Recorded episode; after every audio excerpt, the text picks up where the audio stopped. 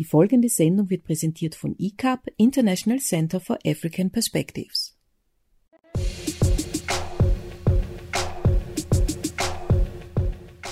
In der heutigen Folge von Radio ICAP in Zusammenarbeit mit The Global Player hören Sie ein Interview, das ich vergangene Woche mit dem Member of the European Parliament Lukas Mandl in Wien führte. Mandl gehört bekanntermaßen der Fraktion der Europäischen Volkspartei, den Christdemokraten, an über das christdemokratische Selbstverständnis, Soft- und Hardpower der Europäischen Union in Bezug auf die Afghanistan-Krise und Karatepe Moria II waren die Kernthemen des Gesprächs. Da das Interview eigentlich für die Herbstausgabe von The Global Player konzipiert war, danken wir Herrn Mandl, dass er einer Ausstrahlung fürs Radio zugestimmt hat. Eine kleine Anmerkung. Am Beginn des mündlichen Interviews hat sich ein Fehler eingeschlichen. Der Journalist Haberl publiziert für die Süddeutsche Zeitung und nicht für die Zeit und das Zitat stammt nicht von ihm, sondern von dem sehr geschätzten deutsch-iranischen Schriftsteller und Orientalisten Navid Kamani, dem Tobias Habel Fragen stellte. Genug der Vorrede. Für mich war das Interview mit MEP Lukas Mandl definitiv ein konstruktives Gespräch. Mein Name ist Macecil Bukassa. Pour que le monde avance.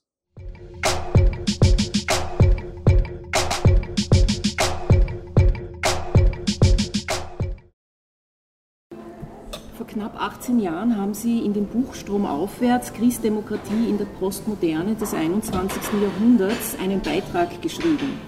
In der Vorbereitung auf dieses Gespräch haben Sie mich auf diese Publikation verwiesen. Sicherlich nicht so gut vorausschauend, dass heute nur wenige Tage das 20 Jahre Jubiläum von 9-11 vergangen sein wird.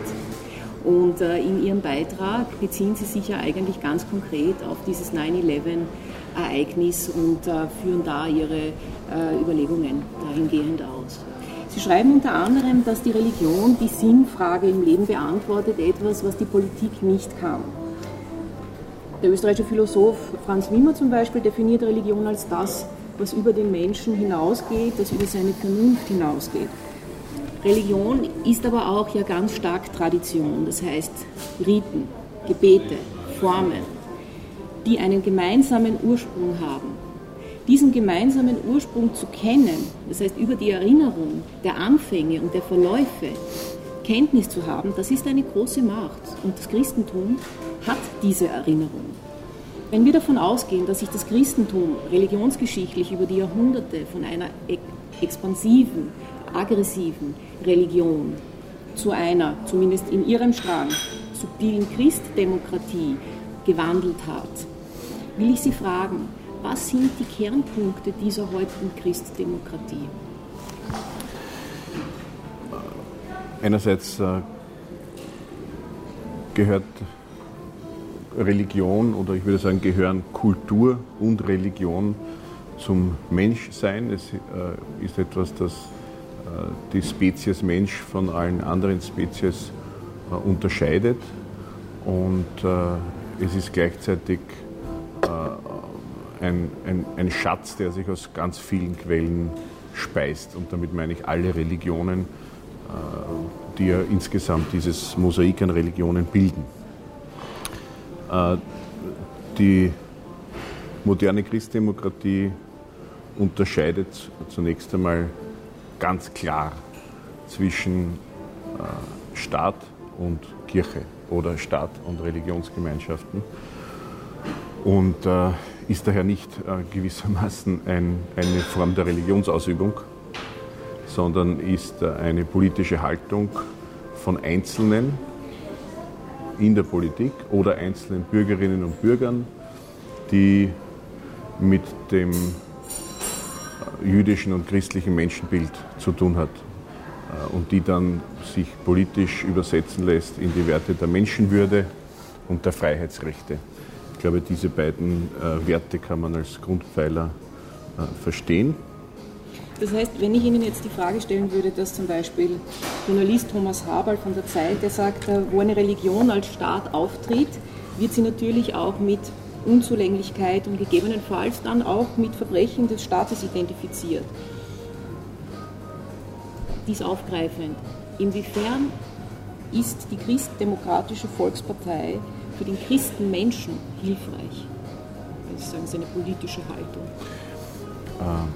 ideengeschichtlich ist die moderne Christdemokratie ähm, rund um die Entstehung der katholischen Soziallehre vor etwa 100 Jahren entstanden und hat sich stetig weiterentwickelt. Und ich denke, Werthaltungen sind wichtig in der Politik und auch außerhalb der Politik. Und Werthaltungen können sich aus vielen Quellen speisen. Und die vorhin genannten Werthaltungen speisen sich aus, aus diesem ideengeschichtlichen äh, Rahmen der Christdemokratie, von der ich noch einmal betone, äh, äh, es, ist, es ist kein Religionsvollzug, christdemokratische Politik zu machen. Es, ist, äh, äh, es gibt äh, die große, größte europäische Parteienfamilie, ist die der Christdemokraten. Und da sind ja erfreulicherweise Menschen anderer Religionen und Menschen, die keiner Religion angehören, aktiv und involviert. Und genau das bietet das Dach der modernen Christdemokratie, das eben für diese Werthaltungen äh, in ganz verschiedener Weise auf allen Ebenen ganz verschiedene Menschen eintreten können. Und ich denke, ja, äh, neben anderen politischen Richtungen äh, gewährleistet auch die Christdemokratie gute Dienstleistungen für Menschen, weil ich glaube, das war Ihre Frage. Ich glaube, es hilft Menschen, äh, wenn sie ihre Freiheit äh, entfalten können, weil diese Freiheit politisch verteidigt wird. Ich glaube, das ist eine Grundaufgabe von Politik, Freiheit zu verteidigen. Und die zweite Grundaufgabe von Politik ist, die Menschenwürde zu achten und auf die Achtung der Menschenwürde äh, in allen Bereichen zu, zu, zu drängen und darauf hinzuarbeiten. Und das, das gewährleistet neben anderen politischen Richtungen auch die Christdemokratie. Es heißt, wenn man sich von der eigenen religiösen Tradition entfernt, dann öffnet das den Raum für Fundamentalismen und Extremismus. Würde ich weiß nicht, ob das das heißt, ich verstehe den Zusammenhang nicht, aber ich finde es eine sehr interessante Aussage. Ja, ähm, das wird vielfach eigentlich von Linken eher äh, gesagt, auch einige Journalisten zum Beispiel. Ähm, wie, war noch, wie, war das, wie, war die, wie war die These nochmal? Dass wenn man sich von der eigenen Tradition entfernt, grundsätzlich, worauf ich hinaus möchte, ist, dass wenn man zum Beispiel Demokratie in den fernen Osten exportiert und dort lehrt, so lautet die These, ist es eigentlich nicht so produktiv, als wenn man zum Beispiel den Menschen vor Ort helfen würde oder äh, auch in ihrem eigenen religiösen Verständnis äh, ein tieferes Verständnis zu entwickeln. Ganz konkret zum Beispiel die Koran Verteiler in den Fußgängerzonen, über die man sehr oft gesagt hat, die hätten überhaupt kein fundiertes Wissen vom Koran und eigentlich nur oberflächliche Kenntnis. Und nun, jetzt angesichts dieser Krise, wo sich eben auch zeigt, dass offenbar es äh, aus verschiedensten Gründen sehr schnell möglich war in Afghanistan, dass äh, die Taliban äh, die Macht übernehmen, wahrscheinlich auch unterstützt von großen Teilen der Bevölkerung, dass es vielleicht einfach auch eine Illusion ist, zu glauben, dass man, dass der Proport derjenigen in diesen Regionen zum Beispiel, die schon bereit sind, die Demokratie auch angemessen zu verteidigen, numerisch und auch moralisch einfach zu gering ist, vor allem gegen eine, äh, eine, eine, eine, eine Gottesarmee.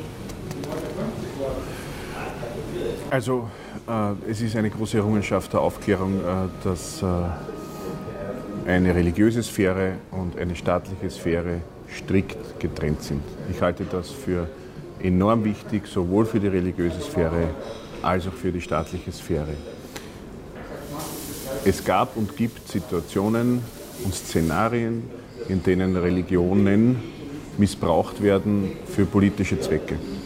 Ich bin deshalb auch im internationalen Parlamentariernetzwerk Against the Political Misuse of Religion, BIPUR, äh, aktiv, äh, weil diese aufklärerische Errungenschaft dieser Trennung, glaube ich, für, für, für ein gedeihliches, friedliches Leben von Menschen in Freiheit unglaublich wichtig ist. Und ihre, sozusagen, das heißt, ihre Ausführungen finde ich sehr interessant. Ich kann nicht überall Bezüge herstellen. Jeder einzelne Satz würde verdienen, bei Ihnen äh, genau reflektiert zu werden, aber das ist zumindest mein, mein, das Wichtigste, was mir, was mir dazu am Herzen liegt. Mhm. Nach der christlichen Logik ist der andere Mensch auch der Feind ja eigentlich immer zu lieben. Auch da, wo er irrt, ja, wo er vielleicht sein Heil irgendwo anders sieht, als äh, jetzt äh, dort, wo der Christmensch es sieht. Müsste demnach nicht eigentlich Ihre Partei Personengruppen, wie zum Beispiel Flüchtlinge, gerade auch heimholen wollen, auch nach Österreich? Also ähm, nicht nur äh, unsere Gesinnungsgemeinschaft und europäische Parteienfamilie, sondern hoffentlich alle vernünftigen politischen Kräfte arbeiten zunächst einmal dagegen, dass Menschen entwurzelt werden, wo sie daheim sind. Entwurzelung äh, ist äh, etwas, das für die betroffenen Menschen und für Generationen unter Umständen Lebenschancen äh, verringert oder sogar zunichte macht. Äh, deshalb ist es, glaube ich, so wertvoll, eben Freiheitsrechte und Menschenwürde zu achten und Menschen die Chance zu geben, äh, etwas aufzubauen mit eigener Kraft, äh, in voller Freiheit. Äh, das nennt man Hilfe zur Selbsthilfe. Das betrifft die gesamte Entwicklungszusammenarbeit. Die Europäische Union ist die größte Entwicklungshelferin der Welt. In der sogenannten Soft Power, wie das die Fachsprache nennt, ist die Europäische Union die stärkste Kraft der Welt. Eben nicht in der Hard Power, wie sich in vielen Fällen zeigt, und auf dieser Basis gilt es selbstverständlich immer wieder zu betonen, äh, etwas, das äh, simpel klingt, aber oft in der Praxis leider nicht ausreichend zutage tritt, dass jeder Mensch einfach gleich viel wert ist. Jeder Mensch ist gleich viel wert. Die EU musste ja das Abkommen mit der Türkei verlängern, weil es eben 2016 nicht gelang, eine gemeinsame Vorgehensweise in Bezug auf die Flüchtlinge zu finden. Das heißt, aus einer Übergangslösung ist jetzt eigentlich ein Zustand geworden, der sich am besten vielleicht auch mit Elendslagern, Pushbacks und dergleichen beschreiben lässt. Wie stehen Sie zu diesem Folgeabkommen? Es ist sehr bedauerlich, dass die türkische Führung dieses Abkommen missbraucht, um Europa zu erpressen.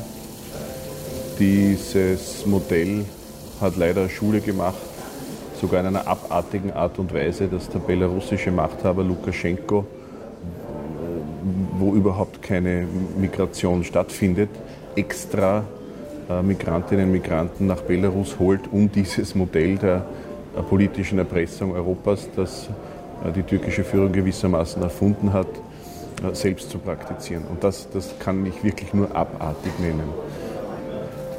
Auf der Basis der gegebenen Umstände äh, sehe ich keine Alternative zu, zu dem Türkei-Abkommen.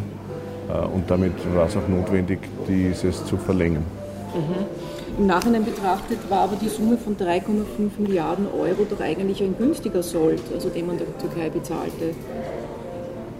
Würden Sie das angesichts der, äh, angesichts der Situation, also auch jetzt mit dem, was jetzt vor uns steht, mit Afghanistan, das war doch, also Glauben Sie, dass das, dass das tatsächlich irgendwie unange, unangemessen war?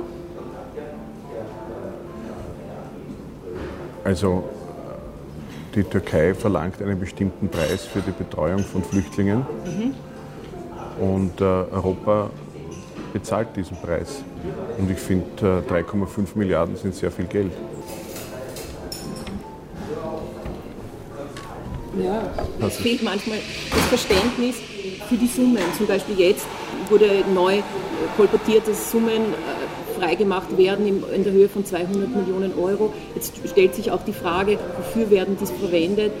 Persönlich fehlt äh, mir da der Bezug zu diesen Summen auch. Ja? Also das sage ich ganz, ganz klar. Oftmals äh, werden da irgendwie große Gelder verschoben mit wenig Resultaten. Letztendlich, wenn man sich tatsächlich denkt, ja, was glaube, das äh, steht jetzt irgendwie außer Frage. Es ist, es ist, es ist keine schöne Debatte, äh, äh, Menschenleben mit, mit Geld aufwiegen zu müssen in irgendeiner Form. Und hier geht es ja konkret darum, dass diese Personen von unserem geografischen Raum ferngehalten werden und, wie Sie sagen, auch betreut werden. Also ich glaube,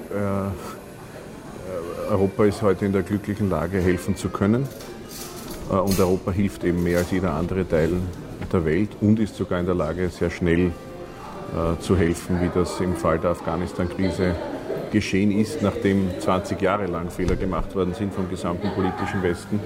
Äh, aber immerhin, äh, Europa kann helfen, Europa ist die größte, die EU ist die größte Entwicklungshelferin und auch die Soforthilfe äh, hat funktioniert im Fall der Afghanistan-Krise Afghanistan nicht auszudenken. Könnte sich Europa das nicht leisten? Wer würde das dann machen? Niemand. Das heißt, wenn ich Sie so fragen darf, äh, wie sieht das Profil dieser neuen Weltmacht EU aus?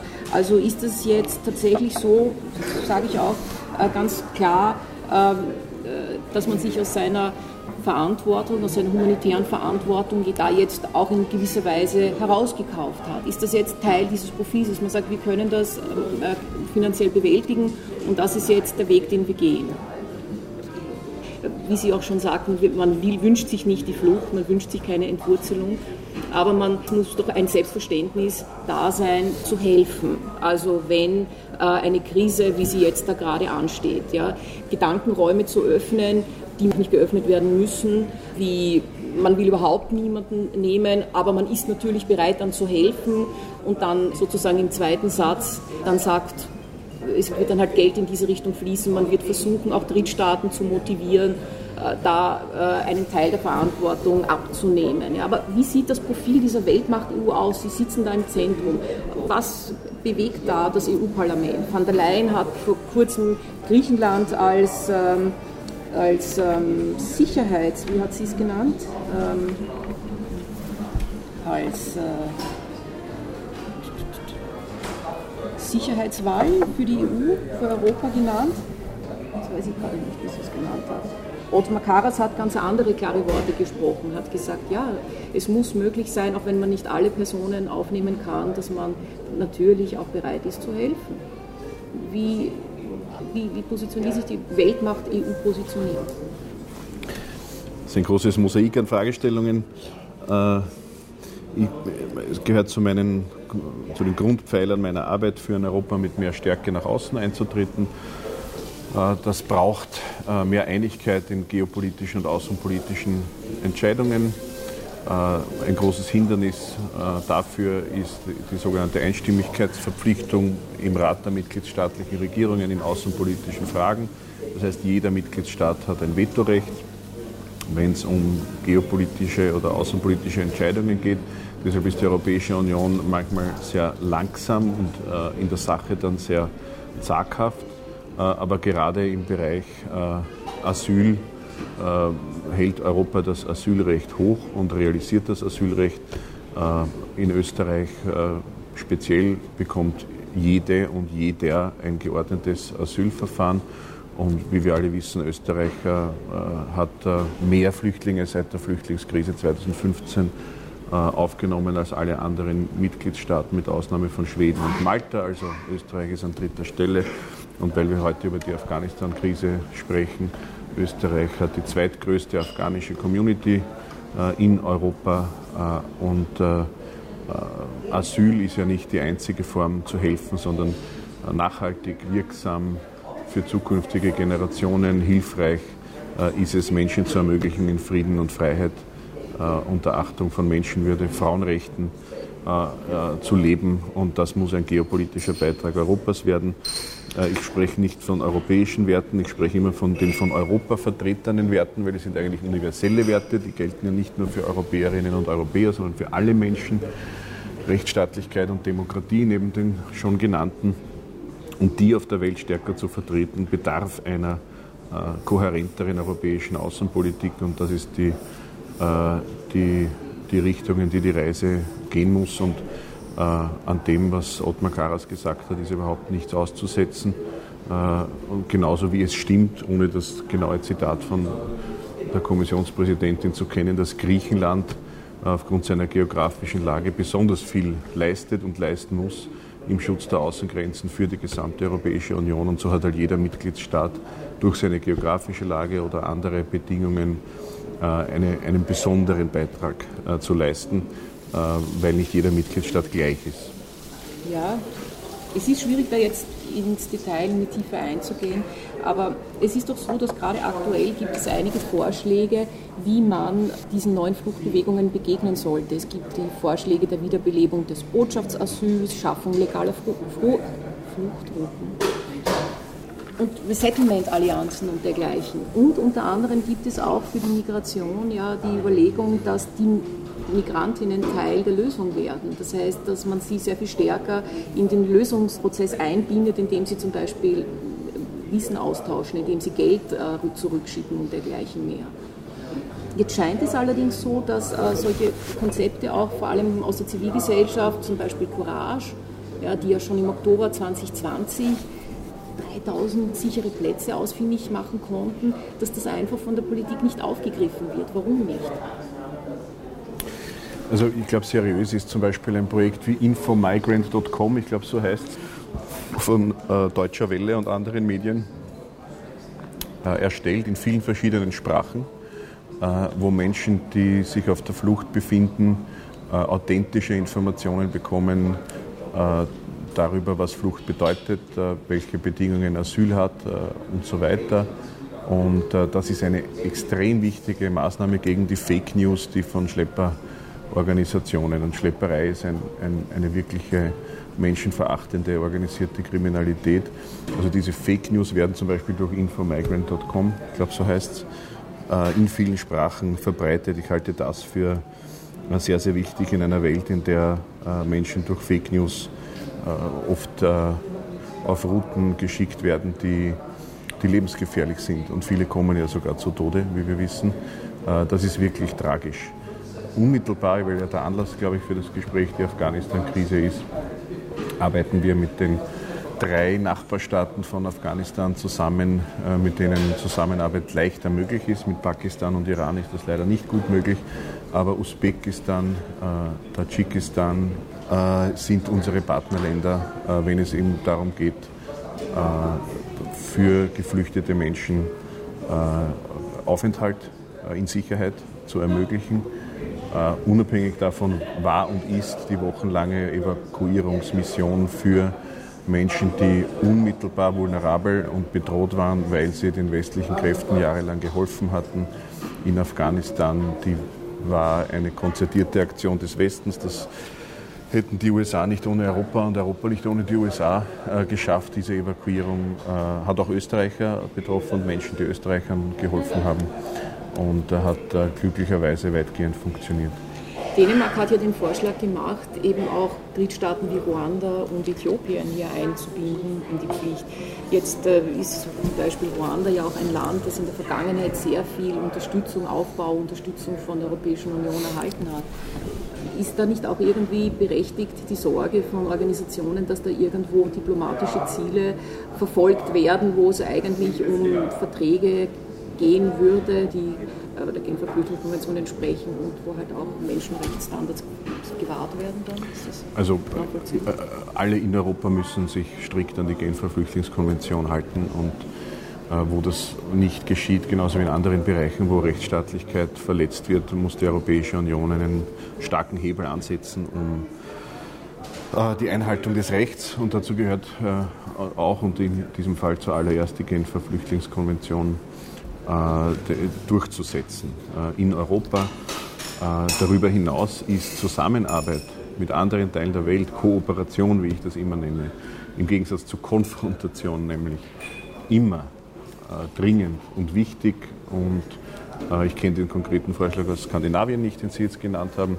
Ich weiß, dass wir sehr, sehr eng arbeiten mit den nordafrikanischen Staaten, weil auch dort äh, Fake News äh, dazu führen, dass äh, Menschen auf Fluchtrouten gesetzt werden, die überhaupt kein Recht auf Asyl hätten dann.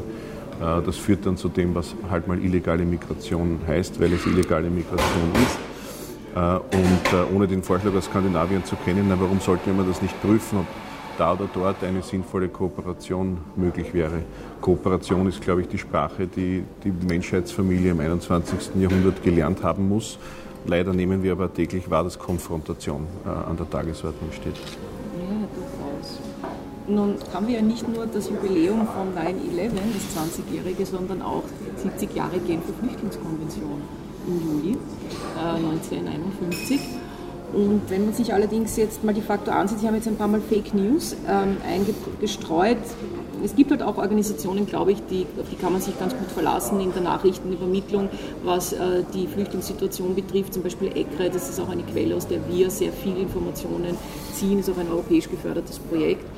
Nun, äh, aktuell äh, haben wir ja so ein paar Situationen, wo 32 teils sehr kranke äh, Afghanen zum Beispiel äh, auf einem Feld an der polnischen Grenze zu Belarus festsitzen. Man darf, sie dürfen keinen Asylantrag stellen, so Situationen, dass man äh, während der äh, kolportiert, dass man ihnen nichts äh, zu essen geben darf, sie dürfen keine Nahrung bekommen.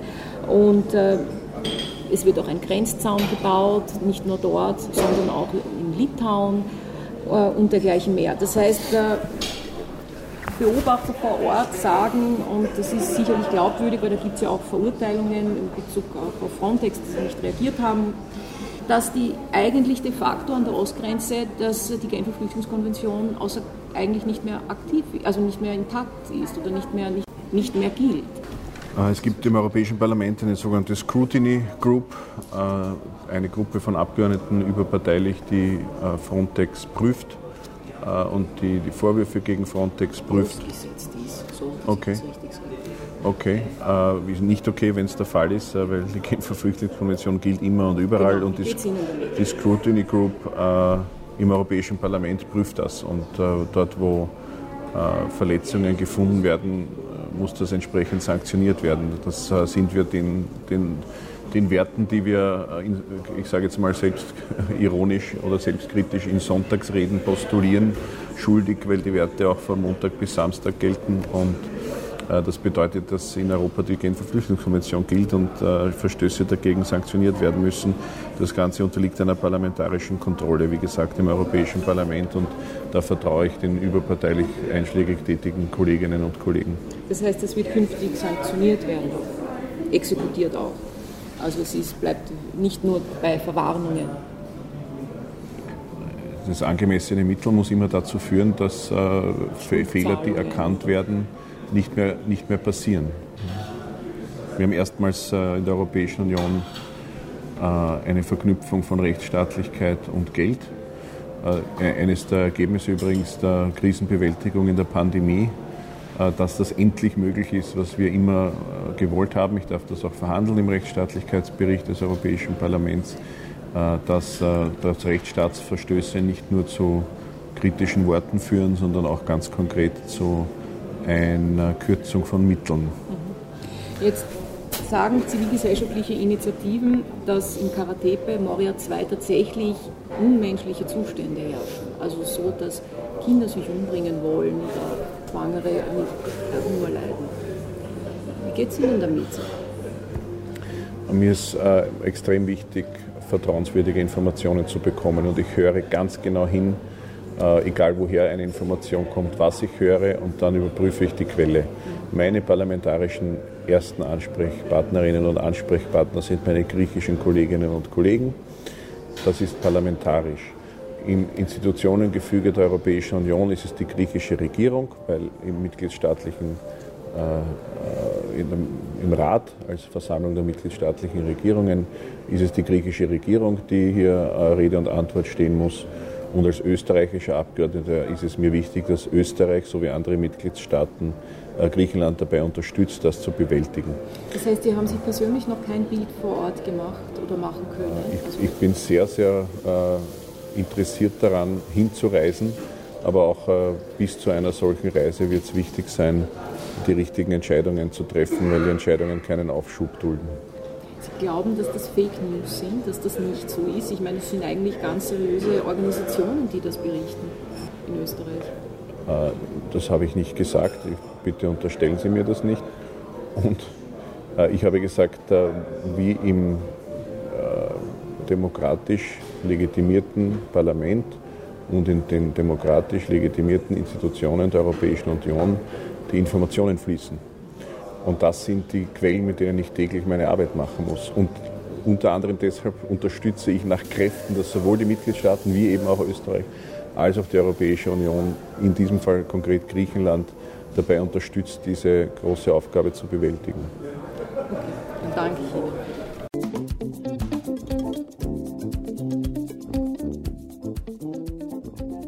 Hörten eine Sendung von Radio ICAP, International Center for African Perspectives.